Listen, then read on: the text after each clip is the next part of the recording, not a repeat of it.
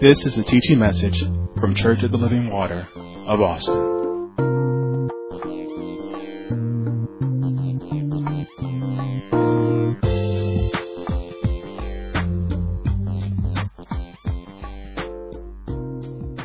Amen. You can turn to 1 Corinthians chapter 7. The role of the Spirit in the family. Faith working through love. Turn to 1 Corinthians chapter 7. And just a little way, uh, with just a little bit of review, we're going to get into our new information and we're going to close this out this morning. Uh, we said that being led by the Spirit is one of the most crucial things. It's crucial for the, the believer, period. For a believer, it's crucial that we be led by the Spirit. But particularly when it comes to this topic, being led by the Spirit involves a desire to hear the Word, a desire to obey. So a desire to hear the Word, a readiness to obey the word and a sensitivity to discern between your feelings and God's promptings. That is what being led by the Spirit involves. It involves the desire to hear. You cannot hear unless you first have a desire to hear. You put yourself in position to hear. And then as you put yourself in a position to hear from God, you need to have a readiness to obey Him, whatever it is that He tells you. You have to have a readiness to obey God's word. And then you have to have a sensitivity. In dealing with people, you have to be sensitive to the Spirit of God. In, in your own day to day activity, when you are wanting to hear from God about what you should do in any situation, what you should say in any situation, it's important that you be sensitive to discern between your feelings and God's promptings because sometimes we can um, respond out of our feelings, and the Spirit of God had nothing to do with it. Even if the Spirit of God prompted you to not say something, you might say something. If the Spirit of God prompts you to say something and you don't say something, right? So that we're talking about a readiness to hear um, a willingness to hear, a desire to hear, a readiness to obey, and then sensitivity to discern between your feelings and God's promptings. But that is most crucial in this type of situation where we're talking about being married to an unbeliever being married to an unbeliever. That is so crucial. That that that um, definition, or not necessarily definition, but that those pieces that I gave you when it comes to being led by the Spirit. It's very important that we um, do that, particularly again in this to- in this topic. The only objective that we have in this is to help you navigate as a believer. How do you navigate being married to an unbeliever? How do you navigate as a believer? How do you navigate being married to someone who does not necessarily uh, yield themselves to the Spirit of God? They might be saved, but they may not yield themselves in every capacity, in every area of their life to the leading of the Holy Spirit. Or, or they, um, they just lack that right? They lack that. Um, so they haven't yielded themselves totally. They, they don't, they're not desiring necessarily to live their lives under the constraints and under the restraints of, of God's word, under the constraints and the boundaries of God's word. They're not, they're, they, they, they're not there. They're not there. And so how do you navigate, as a believer, how do you navigate, uh, that, navigate that? And that's what we have been barking up on. Those are some do, there are some do's and some don'ts in that in how you navigate that type of relationship. There are do's and don'ts, and we're going to get through all of those today. So, number one, we said, um, what? So, what are the do's? What are the do's? No, let's go with the don'ts. Let's go with the don'ts first. That's what we started with. What don't you do as a believer trying to navigate a marriage to an unbeliever? What don't you do? First, you don't seek to be free. That was number one. You do not seek to be free. Why don't you seek to be free? And I should have prompted you in this. If you, you need a pen today, uh, if, if you had not been taking notes, you're going to need a pen today and some paper. So why don't you seek to be free? Why? Number one, because the blessing of the believing spouse extends to the other person and the children. we read that. Let's let's go to 1 Corinthians chapter 7, start reading at verse 10.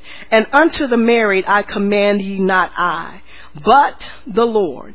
Let not the wife depart from her husband, but and if she depart, let her remain unmarried or be reconciled to her husband, and let not the husband put away his wife. But to the rest, God didn't say this necessarily. Jesus didn't speak this, but I believe I have the Spirit of God. This is what Paul is saying.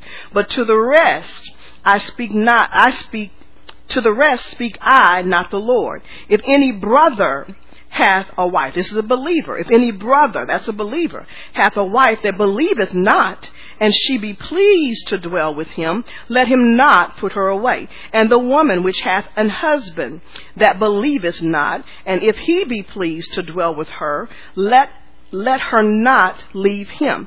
For the unbelieving husband is sanctified by the wife, and the unbelieving wife is sanctified by the husband. Else were your children unclean, but now are they holy. But if the unbelieving depart, let him depart. A brother or sister is not under bondage in such cases, but God hath called us to peace. For what knowest thou, O wife?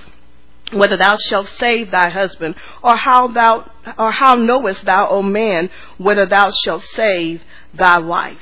And so here is a scripture that we have been uh, um, digging into.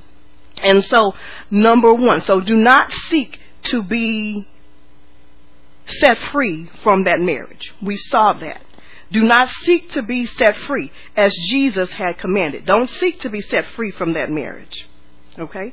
And so, number one, why? And that is found in verse 14. For the blessing of uh, the blessing of the believing spouse extends to the other and the children. The believing spouse should not leave because God regards that marriage as sanctified. He regards that marriage as sanctified. So we talked about how. So, so you should not seek to be free and the and the the husband or the that marriage is sanctified by the believing spouse and how they're sanctified because the unbelieving spouse and the children are in a special situation they're in a special situation because they are exposed to God's word. They are exposed to God's work. They are exposed to God's purpose daily when they live with a believer.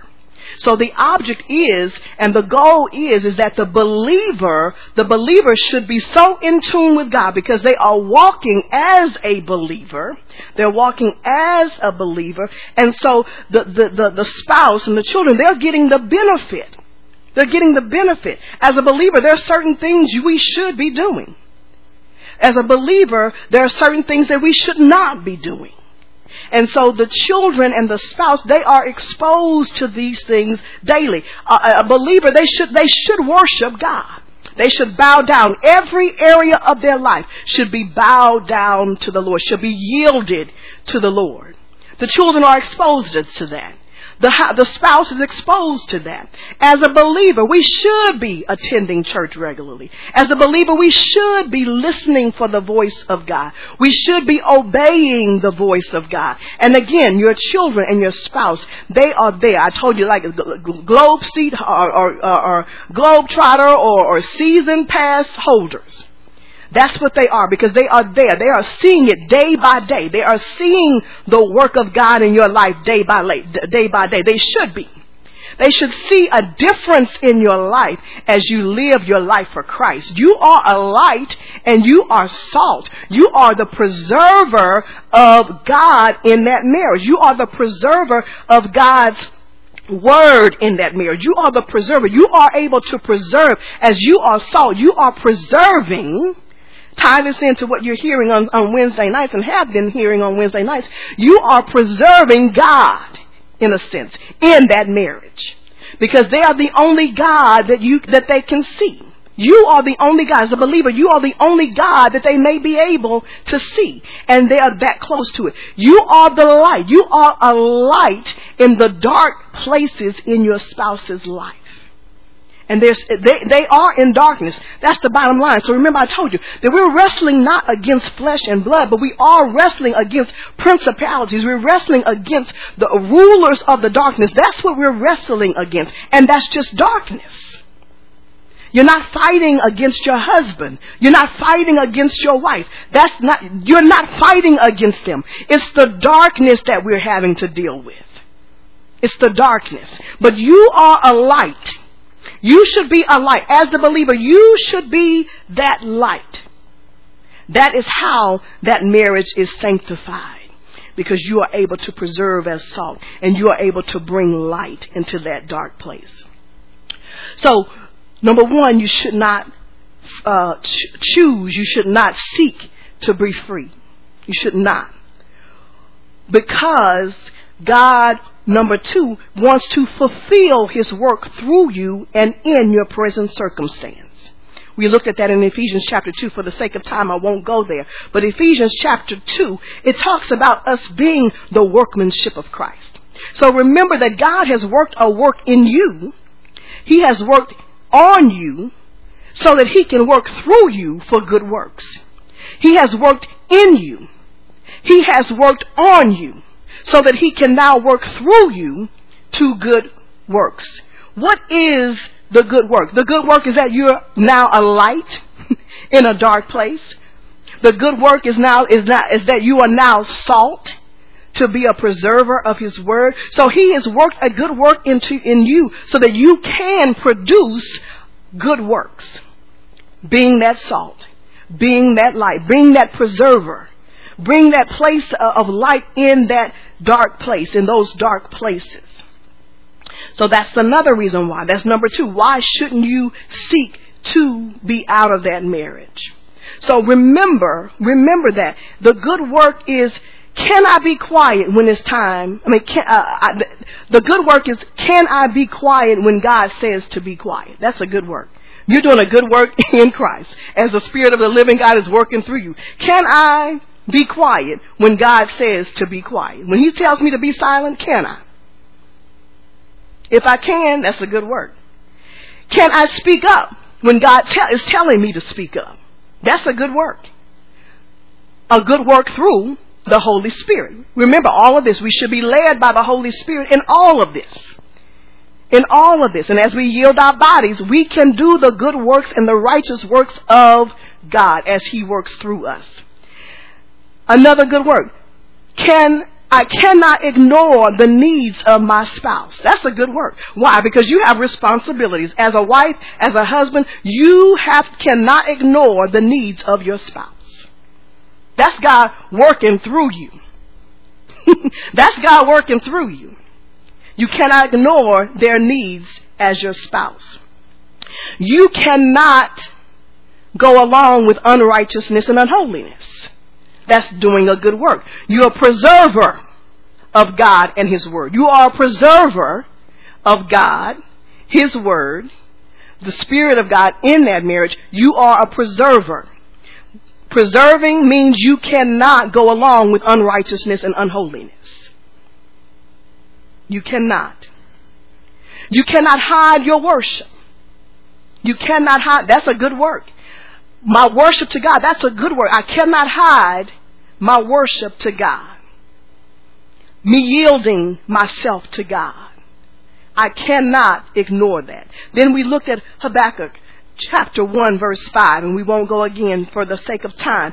But God will work a work in your days. You have to believe that, that God will work a work in your days. He said to behold, I will work a work. We have to have that expectation, and we're going to talk a little bit more about that, but we have to have that expectation. So, number one, what shouldn't you do? You shouldn't seek to be free. Number two, do not have unrealistic expectations from an unsaved, unbelieving spouse. this is a good one. You cannot have unrealistic expectations from someone who is not saved. I don't care if spouse or not. You cannot have unrealistic expectations from an unsaved, unbelieving spouse. No more than you can have unexpected, uh, uh, uh unreal, no more than you should have unrealistic expectations for anyone who is not saved. You cannot be the Holy Spirit. You are, you cannot and you will not be able to change the heart of a man. Any man. Whether it's your spouse or someone else. You cannot and you will not be able to change the heart of your spouse. The heart is the place of lasting change. That's the place of lasting change. Now they can change some behavior. Temporarily, they can change some behavior. But eventually, what is believed in the heart will eventually come out even in the actions and the behavior. So they can content, they can temporarily change something. They can temporarily start going to church because you keep hounding them about it. They can temporarily uh, pretend to pray. They can temporarily do all of those things. They can temporarily start attending the, the men's fellowship or the women of covenant fellowship. They can do all of those things. Those are temporary. And, and, and, and, and see, this is how silly and how foolish we are. We look at those things and then we say, oh, praise God. Oh, after you done hounded them. Oh, praise God. He didn't start going to church. Oh, praise God. He didn't start going to men of integrity. Oh, praise God. She didn't start going to, to, to women of covenant. Temporary things. But we have to look at the heart of man. God looks at the heart of man. And again, you just wait a little while. You wait a little while. And when they think that you are at peace, they think that you're okay, they're going to go back to doing the same things that they had been doing because it's not a lasting change. They've only done it temporarily so that they can keep you quiet. Wanting to appease you. The behavior of a man, the behavior of a man an eternal change only takes place in the heart. And God is the only one that can change the heart of man. God is the only one that can change the heart of man. So, I said unrealistic expectations. Don't think that your spouse can bring forth the fruit of the Spirit. You can't expect it. You have to be saved. You have to have given your life to Christ. Allow Christ to live in your heart so that you can have the fruit of the Spirit. It's the fruit of the Spirit is, is produced by the Spirit of the living God in your heart. So an unbelieving spouse cannot produce the fruits of the Spirit. the unbelieving spouse cannot be patient necessarily. The fruit of the Spirit. The, the, the unbelieving spouse cannot be forgiving. You can't expect it. It's hard enough for a believer to forgive sometimes. So you definitely cannot have the expectation of an unsaved person to forgive those little things that you do. Those little things that you say. You cannot have that expectation. They cannot produce the works of the Spirit. They cannot produce the fruit of the Spirit. They can't be long suffering. You can't expect it. Again, it's hard enough. It's challenging enough for a believer to do it sometimes. So we cannot have that expectation that someone who is not saved, we cannot have that expectation. You can have it, but it's going to be unrealistic, and you're going to have some miserable, miserable days for the rest of that marriage. You will continue to be miserable. Another thing you cannot expect your spouse to accept Christ because you have accepted him. Remember I said, one of you might be, have, have accepted him and the other have not. Because you are saved and have received salvation, have accepted Christ, does not necessarily mean that your spouse will ever. It doesn't mean they will ever. Or it could mean that just not now. But you cannot have that expectation or, or, or try to mandate by your actions, by your words, by your deeds, try to mandate that they be changed, try to mandate that they accept Christ. Again, you will see some behaviors, could possibly see some temporary behaviors, but it's nothing that's going to be everlasting. Nothing that is going to be everlasting. So don't reject under that. Letter A, don't reject. Do not hate them that reject Christ. Remember that they are not rejecting you. And I know that that's difficult because we can, we sometimes we tie in their love for us. We tie that in to their acceptance of Christ. Oh, get that. Hold on to that. Sometimes we tie their love for us to their acceptance of Christ. What do you mean by that? That means if we are trying to minister to them, or we're trying to, and we want them, we're desiring to get them saved, and they do not, we take it personally. We take it personally. Especially with people in our homes. We take it personally. And it's nothing personal. It's personal to you because you have a desire to see your home operate a certain way. It's, it's, it's, it's, it's, it's personal to you because you again have some some things that you're trying to uh, you would like to see in place that are not in place. Going to church together. Praying together. Whatever the case is whatever whatever in your mind whatever in your mind you have conjured up as you know, this is a family who, who is under God. This is what we do. You know, uh, whatever, whatever you, whatever fantasy, whatever thing you have conjured up in your mind, whatever your perfect marriage is in Christ. You've worked that in your mind. You've conjured that up. And so now you are tying that in to his salvation or her salvation. But understand this. They married you. They married you. They married you because they loved you. They were not thinking about Christ. They were not thinking about salvation. They married you because they married you because they loved you. So just because, so, so, so that was then. Now it's nothing different. Although you have accepted Christ, it's still no different. They married you for you. They didn't marry you for Christ. Don't tie that in together. They are not rejecting you. Don't get that twisted.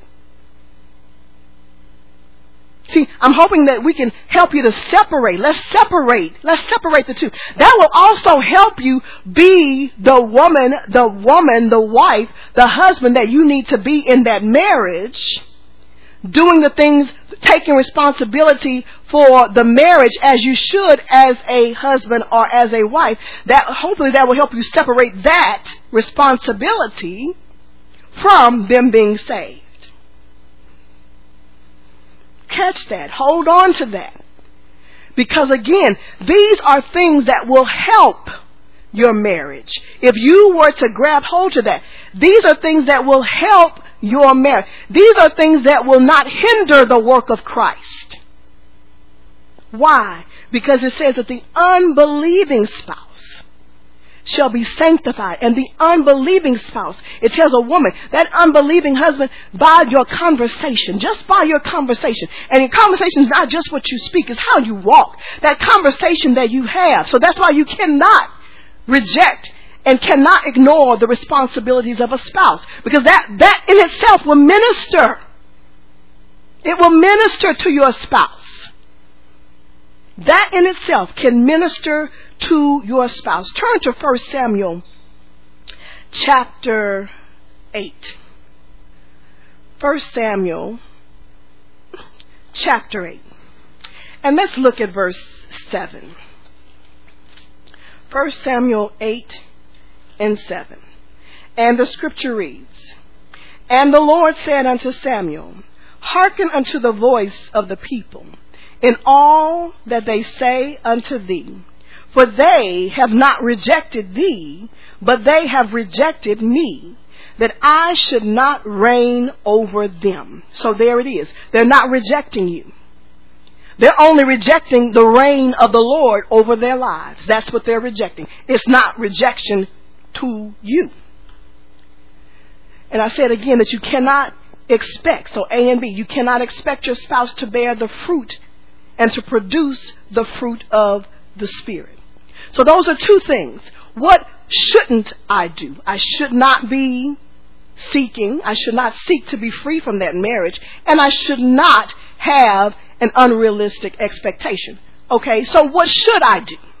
What should I do? One, you need to focus on God's expectations of you. I'm going to give you both and then we're going to chase them down in the, in the time that I have left. Number one, what should I do? I should focus on God's expectations of me as a believer. And number two, number two, see there's a, there's a quote. We always talk about uh, uh, the twins, mercy and grace. You need that too, mercy and grace. But to that, in this particular situation, there's a, there's a quadruple here, a quadruple babies. We should have prayer and patience, the two P's, prayer and patience. What shouldn't I do? I should not seek because I can sanctify that marriage and there's a special place. I'm in a special place to be salt and light. What shouldn't I do? I should not have unrealistic expectations, understanding and realizing that I'm not the Spirit of God. And it is only the Spirit of God that can change the heart of man. I should not be uh, expect that they should be able to bear the fruit of the Spirit. But what should I do? I should focus on God's expectations of me, and I should have prayer and I should be praying, and I should be patient. So, focusing on God's expectations of me. I need to, A, concentrate on having the conduct worthy of the gospel. A, have a conduct worthy of the gospel. B, I need to be an example. I need to be an example of how a believer loves how a believer speaks, how a believer walks in faith, how a believer lives in purity. I need to be an example. I need to be an example. Letter C. I need to be consistent in obedience to God. Remember, these are, this is what God, my focus, my focus, what God is expecting of me. I need to A, concentrate on having the conduct worthy of the gospel. That's God's expectation. I need to be an example of how a believer loves, speaks, walks in faith, and lives in purity. That's God's expectation of me as a believer in this situation. And I should be consistent in obedience to God. That is God's expectation of me in this situation. Philippians chapter 1. Let's look at Philippians chapter 1. We're going to chase this down, concentrating on having the conduct worthy of the gospel. Philippians chapter 1, verse 27.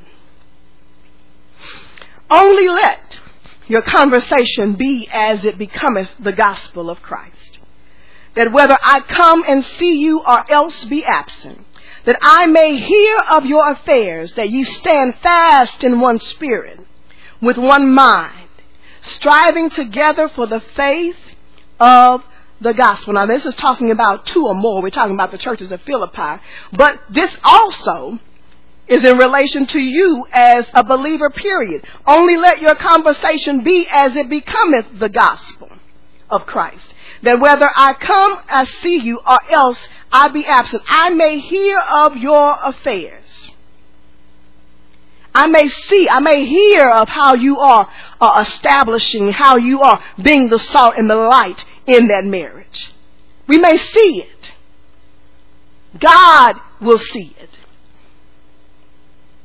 So, I need to concentrate on having that conduct worthy of the gospel. I can't speak one way and live another. I can't speak one way and live another. I can't say that I'm being led by the Spirit of God and not allow myself to be led by the Spirit of God. I can't speak up when God is telling me to be silent and be silent when God is telling me to speak up. I have to yield myself to the Spirit of God. First Timothy chapter 4. We're not going to go there just because, well, yes, we will. First Timothy chapter 4. being an example. First Timothy chapter 4. I need to be an example. 4 and 12. Let no man despise thy youth. Let no man despise thy position. Let no man despise thy position in a marriage. but be thou an example of the believers in word, in conversation, in charity, in spirit, in faith, in purity. There you have it. There it is. Let us see. I need to be consistent in obedience to God. Be consistent in obedience to God. Look at 1 Peter chapter 3.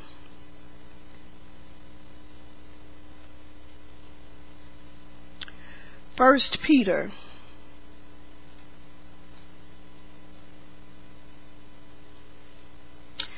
chapter 3 and let's look at verse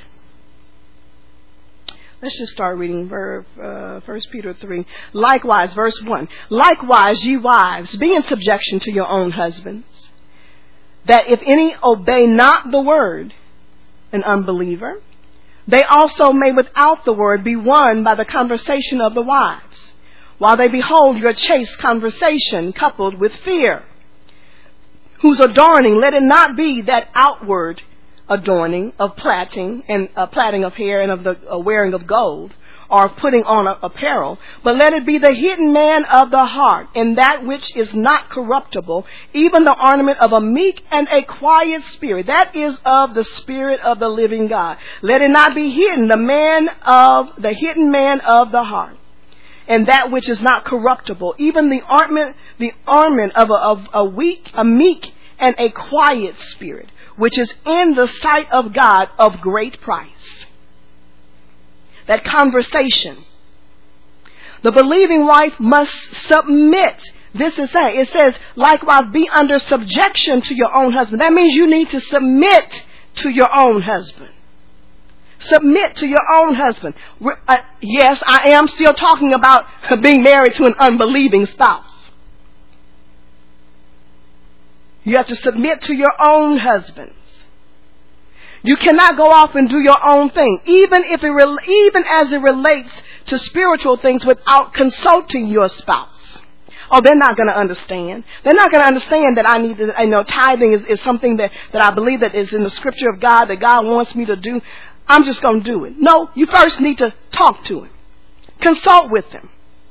Why? Because he is your spouse and you have to subject yourself, subjection. You have to arrange yourself under your husband. Arrange yourself under your husband. You have to restrain yourself under that spouse. Believing or not. But, see we got those, we got those buts in the Bible. But, you are under the authority of God. Here we go. I subject myself, I arrange myself under my spouse, but I'm under the authority of God. That means that I cannot disobey God. We have to be balanced in this. I cannot do things that are contrary to the Word and to the Spirit of the living God.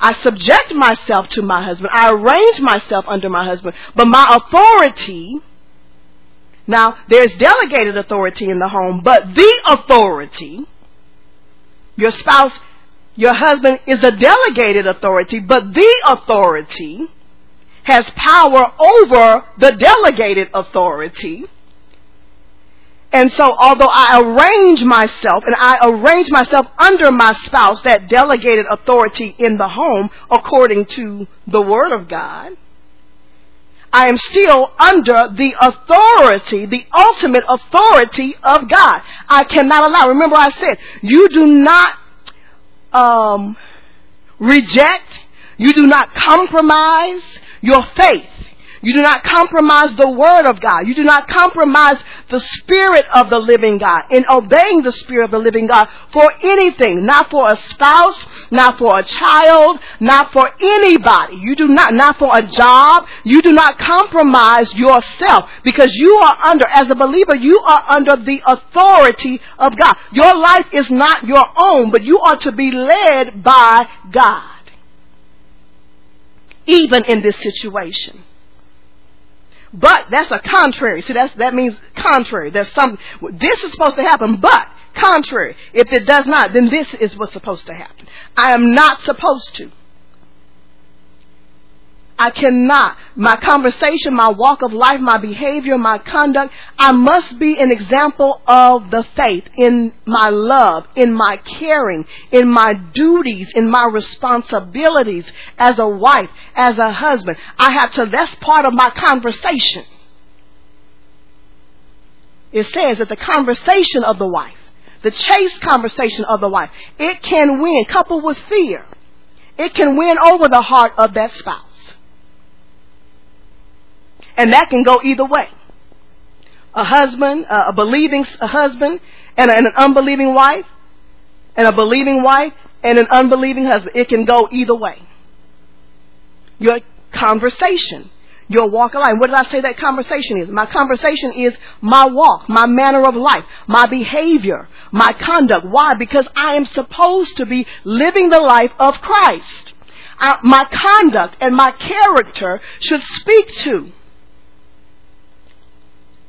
should be a reflection of Christ. Christ's conduct and his character. He was not going to shun his responsibilities. He was not going to do that. He operated and he thought God so loved the world that he gave his only begotten son. He was functioning out of love with us before we were lovable. And that's the character and the conduct that we should have as a believer. Period. Period. No ifs, ands, or buts. Period.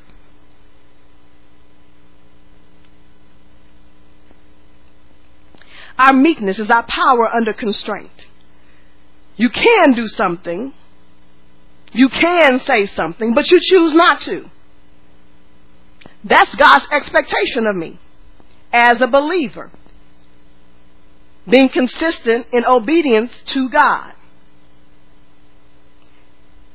And D, share my faith at times presented by God. I need to share my faith at times presented by God. Turn to Proverbs chapter 15.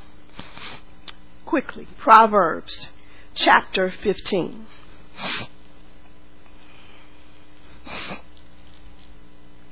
And look at verse 23. 15 and 23. And the scripture reads, A man has joy by the answer of his mouth, and a word spoken in due season. How good is it?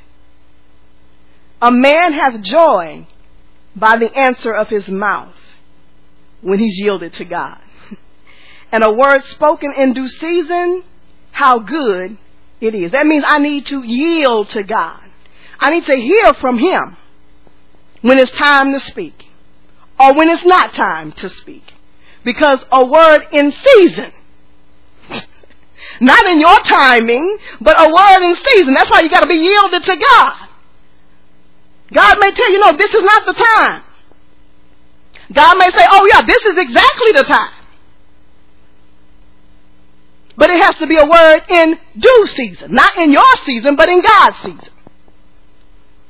And it will bring you joy. It said that. It's going to bring you joy. the words out of your mouth will bring you joy. When it's a word in season. Being led by the Spirit of God. The Lord has given me a tongue. Isaiah 50. Isaiah 50. Let's look at this real quick. I am loving this. God, you know, God, He does not, He's not going to leave us, nor does He forsake us, but He gives us, if we would just obey, remember, being led by the Spirit, that we just need to yield. Be ready to hear what God has to say and be ready to obey. 50 and verse 4. 50 and verse 4. The Lord God has given me the tongue of the learned that I should know how to speak a word in season to him that is weary.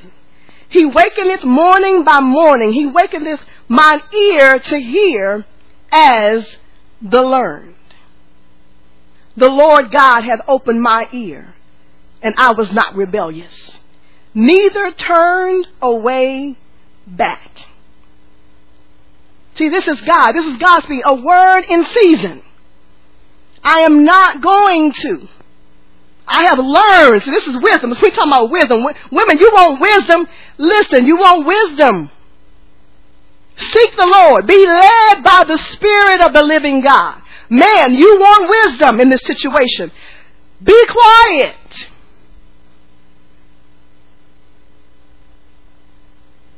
Pray. Seek God. And be willing, be ready to obey whatever it is that God is telling you. Don't rebel against what He's telling you. And do your own thing. Ignore the Spirit of the living God and do your own thing. It says in verse 4 that the Lord God has given me the tongue of the learned that I should know how to speak in a word, speak a word in season to him that is weary. Listen, God gives us opportunities. He, he gives opportunities for that. When is the opportunity? Number one, write it down. When your spouse is appreciative of an attitude or behavior that exemplifies God.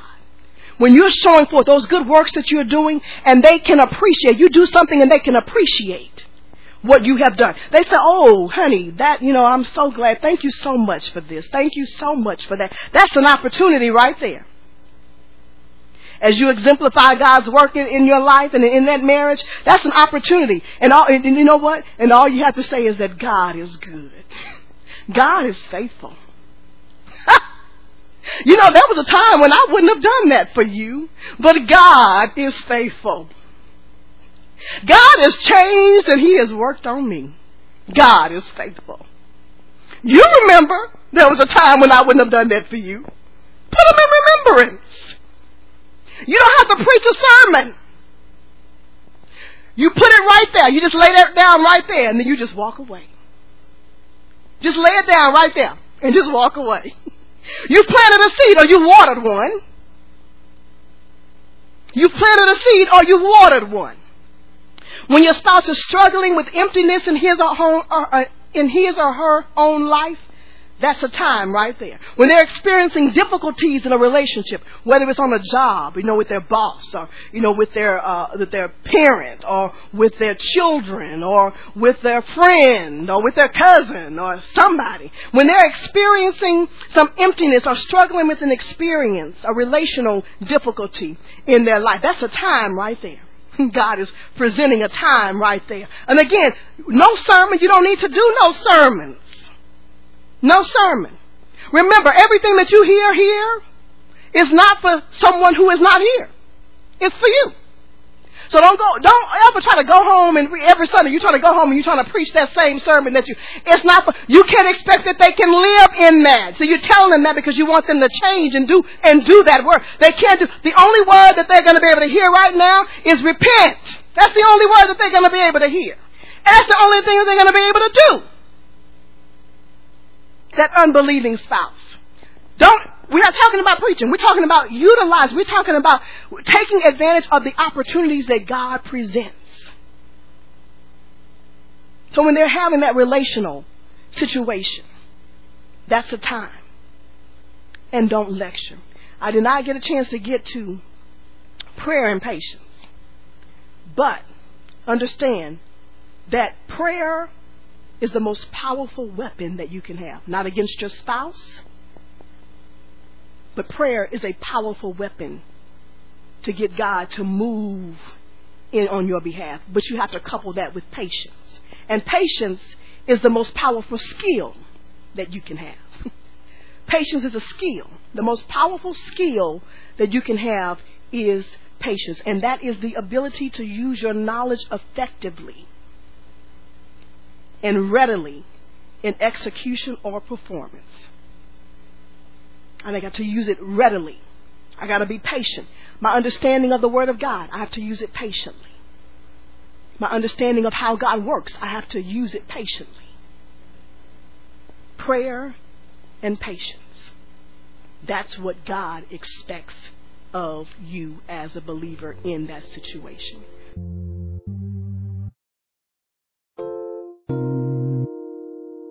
This has been a teaching message from Church of the Living Water at Austin. For more information about our ministry, please go to our website at livingwateraustin.net.